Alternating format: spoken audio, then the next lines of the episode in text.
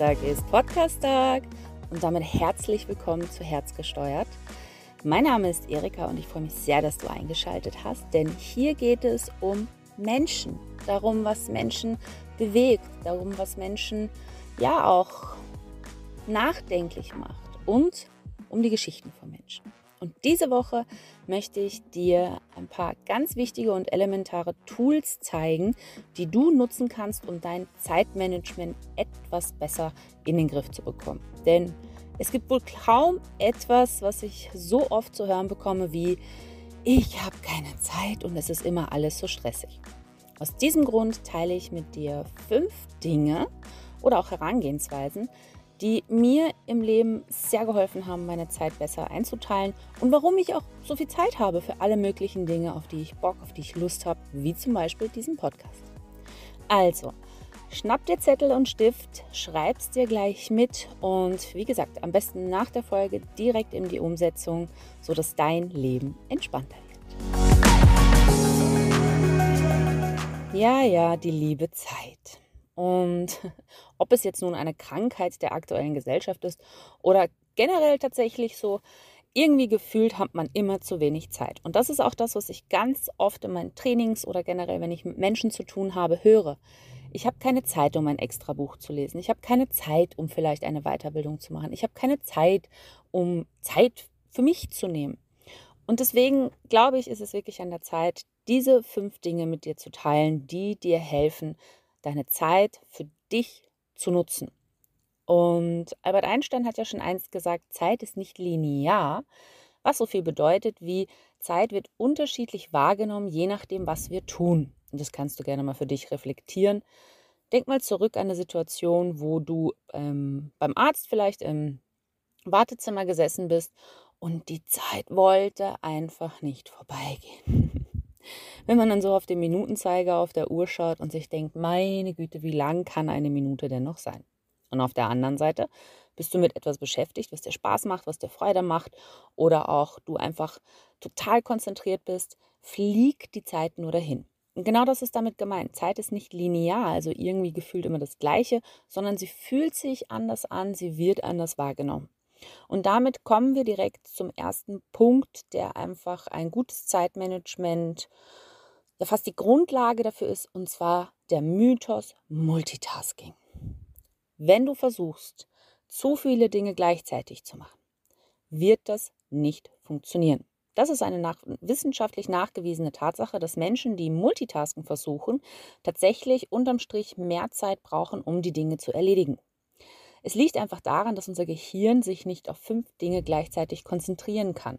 Und wir jedes Mal, wenn wir wieder mit irgendeiner neuen Sache anfangen, uns neu in die Sache einarbeiten müssen, also unsere Konzentration darauf legen. Das heißt, wenn du zum Beispiel während der Arbeit auch und du hast fünf Projekte gleichzeitig oder sowas in der Richtung, dann bringt es dir nichts und unterm Strich mehr, wenn du einfach eins nach dem anderen abarbeitest und da halt einfach eine wirkliche Struktur in deinen Alltag bringst, in dein Leben, in deine Aufgaben, in deinen Tagesablauf auch.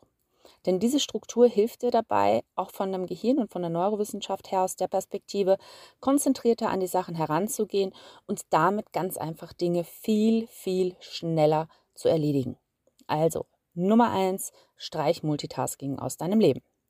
Nummer zwei, ja, das ist ein sehr spannender Punkt, wenn man sich nämlich anschaut, womit Menschen die meiste Zeit am Tag äh, vergeuden. Vergeuden lassen wir jetzt mal dahingestellt sein. Ich hoffe, du fühlst dich da jetzt nicht persönlich angegriffen. Aber der durchschnittliche Mensch, da gibt es eine ganze Menge Umfragen dazu, schaut ohne Witz am Tag vier Stunden Fernsehen. Vier Stunden Fernsehen. Und ich meine, es ist kein Wunder, wenn du mich fragst, warum jemand, der vier Stunden am Tag Fernsehen schaut, keine Zeit hat, ein Buch zu lesen. Sorry, wieder noch. Und auf der anderen Seite, also oder gleichzeitig dazu, wenn man sich anschaut, die durchschnittliche Nutzungsdauer, die, die die Menschen so an ihrem Handy haben, also wie viele Stunden sie am Tag an ihrem Handy hängen, das ist irgendwo bei zwischen drei und sechs Stunden. Und auch da Immer wenn ich vier Stunden am Tag Fernsehen schaue, plus dann nochmal vier Stunden am Tag am Handy bin, ja, dann bleibt mir natürlich neben meiner Arbeit und den Dingen, die einfach irgendwie erledigt werden müssen, keine Zeit mehr für irgendetwas. Und da reicht ja auch schon dieses ständige immer wieder aufs Handy schauen oder irgendwelche anderen Sachen. Und das, glaube ich, sind wirklich in der heutigen Zeit mit den heutigen Medien die absolut größten Zeitfresser, die wir haben. Dass wir irgendwelche Dinge dafür nutzen, um Todzeit, also Zeit totzuschlagen. Und ich meine, würden die, würden die Leute jetzt vielleicht dann jeden Tag vier Stunden wirklich hochwertige Dokumentationen schauen, gut, dann lassen wir das nochmal dahingestellt sein. Aber wie gesagt, die Zeitfresser, die es so gibt in unserem Alltag, sind wirklich das Schlimmste. Und da lege ich dir ans Herz, wirklich mal zu schauen, was sind denn deine Zeitfresser? Wo verschwendest du wertvolle Lebenszeit? Und es spricht absolut nichts dagegen, mal hin und wieder eine Folge von irgendeiner Serie zu schauen oder auch mal sich, weiß ich nicht, eine halbe Stunde rauszunehmen und vielleicht einfach nur irgendwie durch Instagram zu scrollen oder so. Das sind ja alles Dinge, die sind okay. Aber wenn sie zu massiv werden, dann raubt es dir Zeit, wo du dann ja wieder bei anderen Dingen in den Stress kommst. Also da einfach mal wirklich nachschauen. Als Tipp, schau dir wirklich mal deine Displayzeit am Handy an. Das kannst du in deinen Einstellungen nachschauen, je nachdem welches Gerät du hast, ähm, wie viel Zeit du pro Tag an deinem Handy verbringst.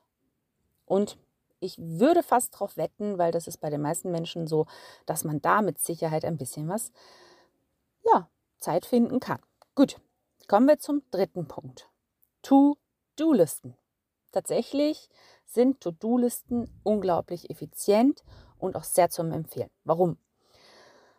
Weil man einfach eine Übersicht dessen hat, was noch ansteht und es ab, ab, abarbeiten kann.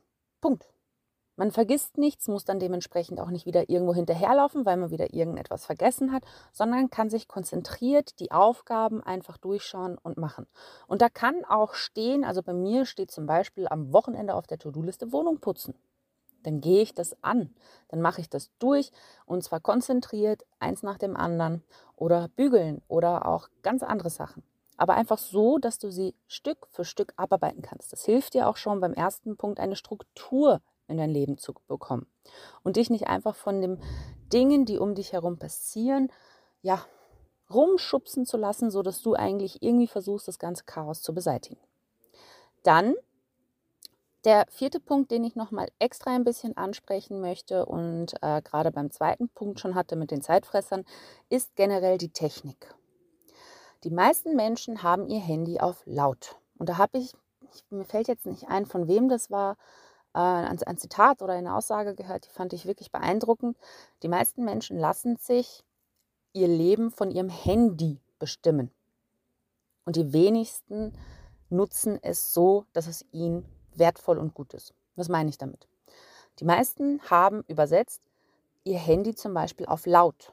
Das heißt, jedes Mal, wenn das piept, sind sie sofort mit ihrer Konzentration da und schauen da drauf. Oder auch ganz viele, also da gibt es auch psychologische Untersuchungen dazu, schauen halt drauf, weil sie Angst haben, etwas verpassen. Und alleine zum Beispiel das Handy auszumachen, sodass das nicht vibriert, nicht klingelt, sobald da irgendwas reinkommt, ähm, erlaubt dir, dich auf andere Dinge zu konzentrieren. Vor allen Dingen, wenn du vielleicht im Büro irgendetwas abarbeiten willst. Und das andere ist zum Beispiel auch, wenn du am Computer sitzt und äh, auch in der Arbeit irgendetwas abarbeitest, deinen Mail-Ordner zum Beispiel und alle anderen Systeme, die dich stören können, kurz zu schließen und wirklich ganz punktuell, wenn du darauf konzentriert bist, Dinge abzuarbeiten und dann in die Mails zu schauen, dann aufs Handy zu schauen. Ähm, einfach so, dass du deine Zeit einteilst und nicht ständig von der Technik rausgerissen wirst aus deiner Konzentration. Äh, wirklich ein ganz, ganz äh, elementarer Punkt, einfach weil wir immer digitaler werden und auch lernen müssen, die digitalen Sachen, das Handy und alles, was uns da zur Verfügung steht, für, für uns zu nutzen. Und nicht, dass es eigentlich nachher uns mehr schadet, als was es uns hilft. Kommen wir noch zum fünften Punkt. Opportunitätskosten. Ein Wort aus der Betriebswirtschaft. Ähm, besagt eigentlich nur, dass alles, was wir tun oder auch nicht tun, Kosten verursacht. Also wenn man jetzt zum Beispiel, also in der BWL würde man sagen, wenn man eine Maschine nicht hinstellt oder wenn man die baut und die Zeit fällt aus, was kostet das? Also sich die Gegenkosten sozusagen auszurechnen. Und ich habe das damals, ich glaube, es war VWL-Unterricht, ich glaube VWL war es, habe das gehört und habe mir gedacht, hey, eigentlich ist das doch das gleiche, wie wenn ich zu Hause meine Wohnung selber putze, obwohl ich die Zeit, die ich dafür verbrauche oder brauche, eigentlich viel sinnvoller in andere Dinge stecken könnte. Zum Beispiel in ein Studium, wofür ich das nutze halt. Oder auch ein Buch zu lesen, was mir beruflich wieder mehr bringt und langfristig natürlich auch eine höhere Perspektive gibt. Oder, oder, oder. Also das heißt, dass man Arbeiten und Tätigkeiten im Grunde genommen outsourced, die nicht langfristig gesehen ähm, den Nutzen bringen, den man gerne hätte. Und da habe ich dir gerade schon das beste Beispiel gesagt, eine Putzfrau zu nehmen. Das war für mich selber auch am Anfang eine riesig schwierige Entscheidung. Aber ich habe mich dann irgendwann dazu entschieden, ähm, vor allen Dingen während, äh, weil ich ja berufsbegleitend ja, ja schon seit vier, fünf Jahren studiere, das für mich zu nutzen. Und im Grunde genommen ist es ja auch so, dass wir dadurch einem anderen Menschen ja auch wieder einen Arbeitsplatz schaffen. Also wie gesagt, da gibt es mehrere Punkte, die man äh, bedenken kann, warum es einfach positiv ist, wenn man die finanziellen Ressourcen natürlich hat, das zu nutzen. Kann aber auch sein, anstelle von, dass man alles selber streicht, dass man Handwerker bekommt oder Handwerker nutzt, weil sie einfach schneller und effizienter sind. Also einfach wirklich zu schauen, welche Arbeiten kannst du auch abgeben? Was kannst du irgendwo anders äh, jemand anderes machen lassen, was dich vielleicht ein bisschen Geld kostet, wo du aber wieder für dich so viel Zeit dazu gewinnst, dass du sie für dich besser nutzen kannst. Und das sind alles wirklich wundervolle Möglichkeiten, um sein Zeitmanagement gut im Griff zu bekommen. Und es wird immer, immer wichtiger, weil die Anforderungen werden nicht weniger. Die Technik macht das Leben halt einfach nochmal gefühlt schneller. Man muss ja, so halbwegs überall erreichbar sein oder, oder, oder. Und so kannst du im Endeffekt wieder ein bisschen mehr Herr über deine Zeit werden. Und da nochmal zum Abschluss, wenn du das nicht in den Griff, ne, also wenn du nicht anfängst, das zu tun, dann wird das niemand andere tun. Weil Zeitmanagement, dieses Wort mag ich eigentlich jetzt nicht so, aber Lebenszeit wertvoll und sinnstiftend und fördernd für sich selbst zu nutzen, das beginnt halt einfach bei jedem selbst. Und da kannst du halt einfach mal wirklich schauen, welche von den Tools kannst du irgendwo bei dir nutzen, was kannst du machen. Ähm, ja, so dass du einfach wieder nicht, im, nicht nur das Gefühl hast, ständig im Stress zu sein, sondern deine Zeit auch wirklich so einteilen kannst für die Dinge, die dir wichtig sind und die gut für dich sind. Gut, machen wir noch eine kleine Zusammenfassung. Also das erste, Multitasking ist eine Lüge. Arbeite strukturiert auch deine Dinge zu Hause ab, ähm, um einfach viel, viel konzentrierter zu sein.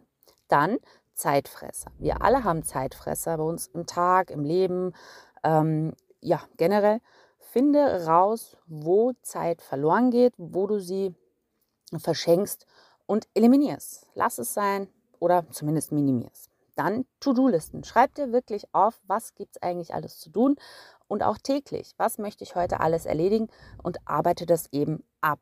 Dann Technik wirklich, ich kann dir nur ans Herz legen, mach dein Handy auf lautlos und ohne Vibration, sodass du wieder der Herr über die Technik bist. Das heißt, dass dein Handy dir nicht vorgibt, wann du drauf schaust, sondern dass du es wieder aktiv nutzt. Habe ich seit Jahren, das funktioniert super. Ähm, und auch schau dir mal deine Handynutzung an. Und der fünfte Punkt, Outsourcen von Tätigkeiten, die ja, dir vielleicht Zeit rauben, die du woanders sinnvoller nutzen könntest. Und damit würde ich sagen, das sind die fünf Tools, mit denen ich eigentlich so viel schaffe, wie ich schaffe. Ähm, wie gesagt, immer wieder stellen Menschen mir die Frage, wie schaffst du das zu studieren und zu lesen und was ist ich nicht, was alles in der Richtung zu tun. Und das ist das, was ich seit Jahren mache und warum so viel in mein Leben gefühlt passt und ich trotzdem aber immer entspannt bin, weil ich eben Herr über die Dinge bin, die ich tue. Das ist jetzt ein bisschen, weiß ich nicht, sehr komisch ausgedrückt, aber halt einfach, ich bestimme, wie ich meine Zeit verbringe und ich lasse sie nicht irgendwie von irgendwas anderem bestimmen. Also, ich wünsche dir eine tolle Woche. Nutzt es wirklich, ich kann es dir ans Herz legen. Probier für dich die einzelnen Sachen aus. Vielleicht gibt es auch etwas von denen, was dir nicht so zusagt und was anderes, worauf du dann vielleicht stoßt, wenn du es mal ausprobierst. Aber mach es. Deine Lebenszeit ist begrenzt und auf der anderen Seite ist Zeit das gerecht verteilteste Gut, was wir alle haben. Also mach was draus, bring Freude auch wieder in dein Leben und Wir hören uns dann nächste Woche wieder. Da gibt es ein spannendes Interview. Und ich habe noch eine kleine Bitte für dich, äh, an dich. Und zwar, wenn dir der Podcast gefällt, wenn du die Sachen, die ich mache, cool findest, freue ich mich wirklich sehr darüber, wenn du mir eine Bewertung da lässt, entweder auf iTunes, Spotify, ähm, also oder wo du das hörst. Und auf der anderen Seite natürlich, wenn es mal eine Folge gibt, die dir gefällt, wo du sagst, da waren richtig gute Inhalte drin, das hat mir richtig geholfen. Natürlich, wenn du das Ganze teilst. Das Ganze ist wieder im Aufbau und das braucht natürlich auch etwas.